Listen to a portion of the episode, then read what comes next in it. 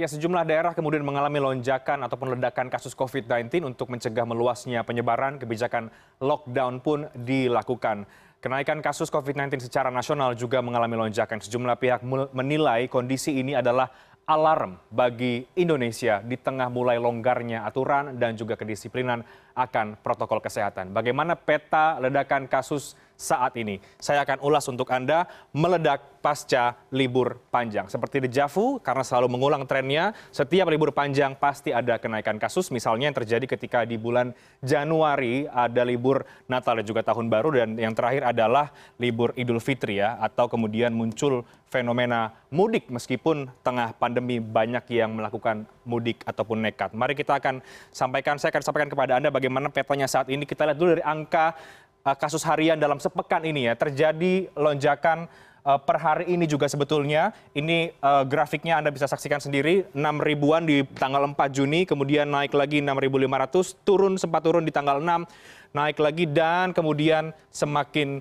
menanjak grafiknya di hari ini 8.892 kasus setelah kemarin kita dikejutkan dengan angka 7.725 kasus. Angka ini adalah angka tertinggi sejak akhir Februari 2021 dan provinsi yang menyumbang terbanyak uh, hari ini adalah DKI Jakarta. Jadi setelah kita mengalami angka yang fluktuatif dan sempat turun di bulan Februari, Maret, April, dan seterusnya, dan saat ini kita ada di angka yang cukup tinggi. Beberapa bulan yang lalu kita sempat di angka sekitar 5 ribuan saja ya, tapi kemudian sekarang sudah 6 ribu dan terus menanjak sampai 8.800. Artinya apa? Ini alert untuk kita semuanya bahwa pandemi ini masih ada dan penularannya juga masih terjadi apalagi ada varian-varian baru. Nah, uh, ini kemudian juga angka uh, kematian atau kasus yang meninggal per hari dalam sepekan ini juga penting untuk kita soroti bersama karena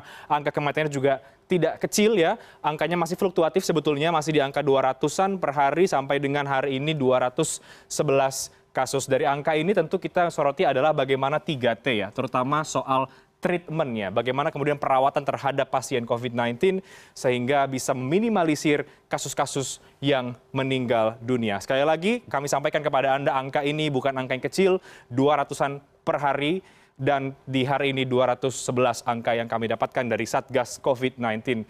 Dan kita tahu bahwa beberapa hari terakhir terjadi ledakan kasus di beberapa daerah yang cukup mengagetkan. Tiba-tiba kita dapat berita bahwa daerah A kenaikan kasus, ada lonjakan dan lain sebagainya. Ini adalah yang tadi disampaikan oleh Prof. Wiku atau dari Satgas mengenai angka-angka kenaikan kasus yang memang sudah dibagi oleh Satgas di angka-angka di atas 100 persen ya bahkan uh, untuk kenaikan kasus dan juga bornya di angka 70 persen. Ada beberapa kabupaten kota yang ini sudah alert untuk uh, wilayah-wilayah uh, ini. Kita tahu di Kudus terjadi lonjakan yang cukup drastis, kenaikannya tidak main-main. 7.594 persen. Ini tiga minggu pasca Idul Fitri. Jadi diakumulasi begitu ya. Dan bed occupancy ratio-nya hampir 100 persen. 90,2 persen.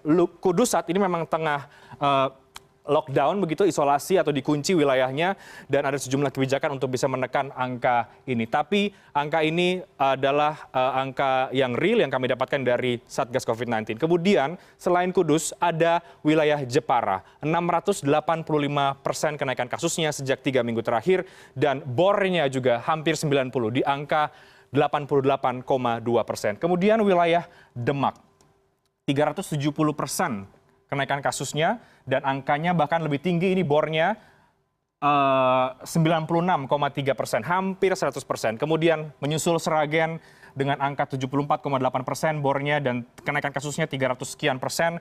Kemudian Bandung ya, ini Bandung juga cukup mengagetkan karena tiba-tiba terjadi lonjakan kasus dan kenaikan kasusnya uh, 261 persen per tiga minggu dan bed occupancy ratio-nya atau tingkat keterisian rumah sakit 82,73 persen. Kemudian kota Cimahi masih dari Jawa Barat uh, 250 kasus dan 76,6 persen. Selain uh, daerah-daerah ini kemudian juga menyusul ada uh, Pati ya sebetulnya. Ini yang kami ambil beberapa saja. Kemudian Semarang ini juga tinggi dan ada wilayah Pasaman Barat.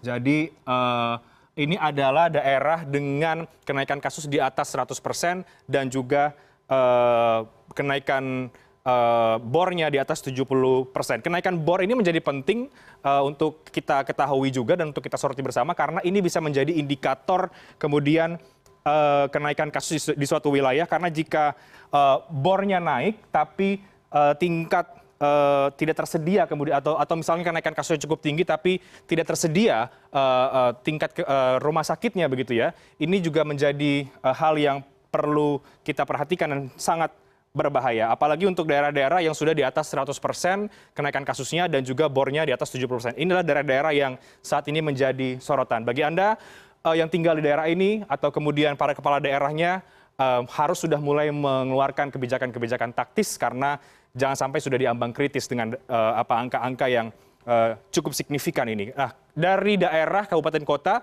kita kemudian bergeser melihat lima provinsi dengan kenaikan kasus tertinggi tiga minggu pasca idul fitri. Lagi lagi masih dari sumber satgas yang tadi sudah disampaikan oleh prof. Wiku. Jawa tengah kenaikannya satu ratus dua puluh persen. Kemudian kepulauan riau delapan puluh dua persen. Di atas delapan puluh dua persen. Sumatera barat di atas tujuh puluh tiga persen.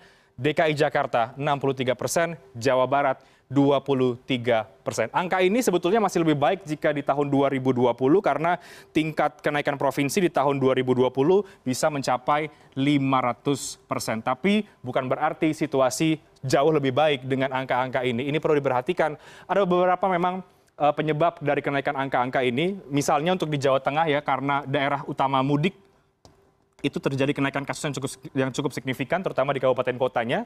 Kemudian di kepulauan riau ini salah satu faktornya adalah karena gelombang imigran yang kemudian pulang lewat pintu masuk di kepulauan riau dan membawa varian baru. Kemudian sumatera barat juga sama ada beberapa daerah di sumatera yang kemudian mulai banyak kasusnya dan dki jakarta dan juga jawa barat. Jadi juga untuk lima provinsi ini harus mulai memikirkan bagaimana bisa menyelesaikan kasus covid sembilan belas atau paling tidak mengurangi penularannya dan para kepala daerah juga kemudian ini menjadi alert ya bahwa penambahan ini berbahaya jika tidak diantisipasi. Demikian tadi meledak pasca libur panjang yang sudah kami paparkan. Mudah mudahan ini juga sebagai pengingat bagi kita semua bahwa penularan ini masih terjadi. Kami harus jeda dan usai jeda kami akan membahas soal